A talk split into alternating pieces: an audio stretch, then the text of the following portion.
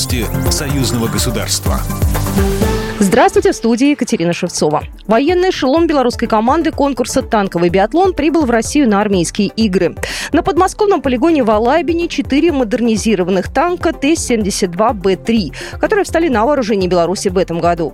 Юрий Жилинский, тренер команды конкурса «Танковый биатлон» эшелон Республики Беларусь прибыл на территорию Российской Федерации. Выдвигались мы в течение трех суток. В ходе выдвижения никаких происшествий, замечаний получено не было. Значит, сегодня будет планово осуществляться разгрузка воинского эшелона. В дальнейшем будут проведены организационные мероприятия, в ходе которых будет осуществляться подготовка техники к состязанию.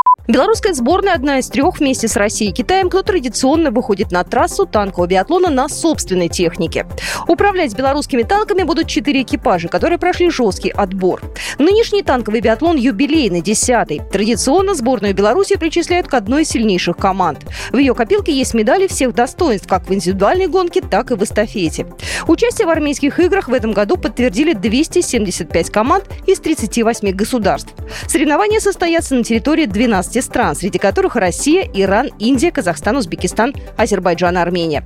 Впервые игры пройдут в западном полушарии, Венесуэле. Там состоится соревнование среди снайперов.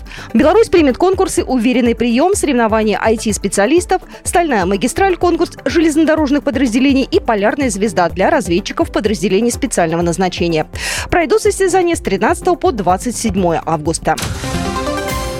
Беларусь погасила два выпуска государственных облигаций, размещенных на российском финансовом рынке в 2019 году, серии 03 и 04 на общую сумму 10 миллиардов 4 миллиона российских рублей, сообщили Белта в Министерстве финансов. Обязательства по погашению были выполнены одновременно с последней выплатой купонного дохода. Денежные средства в полном объеме направлены Министерством финансов в адрес установленной эмиссионной документации платежного агента НКО АО «Национальный расчетный депозитарий». Россия впервые отправит туристический поезд в Беларусь по двум круговым маршрутам на выбор, сообщает РЖД.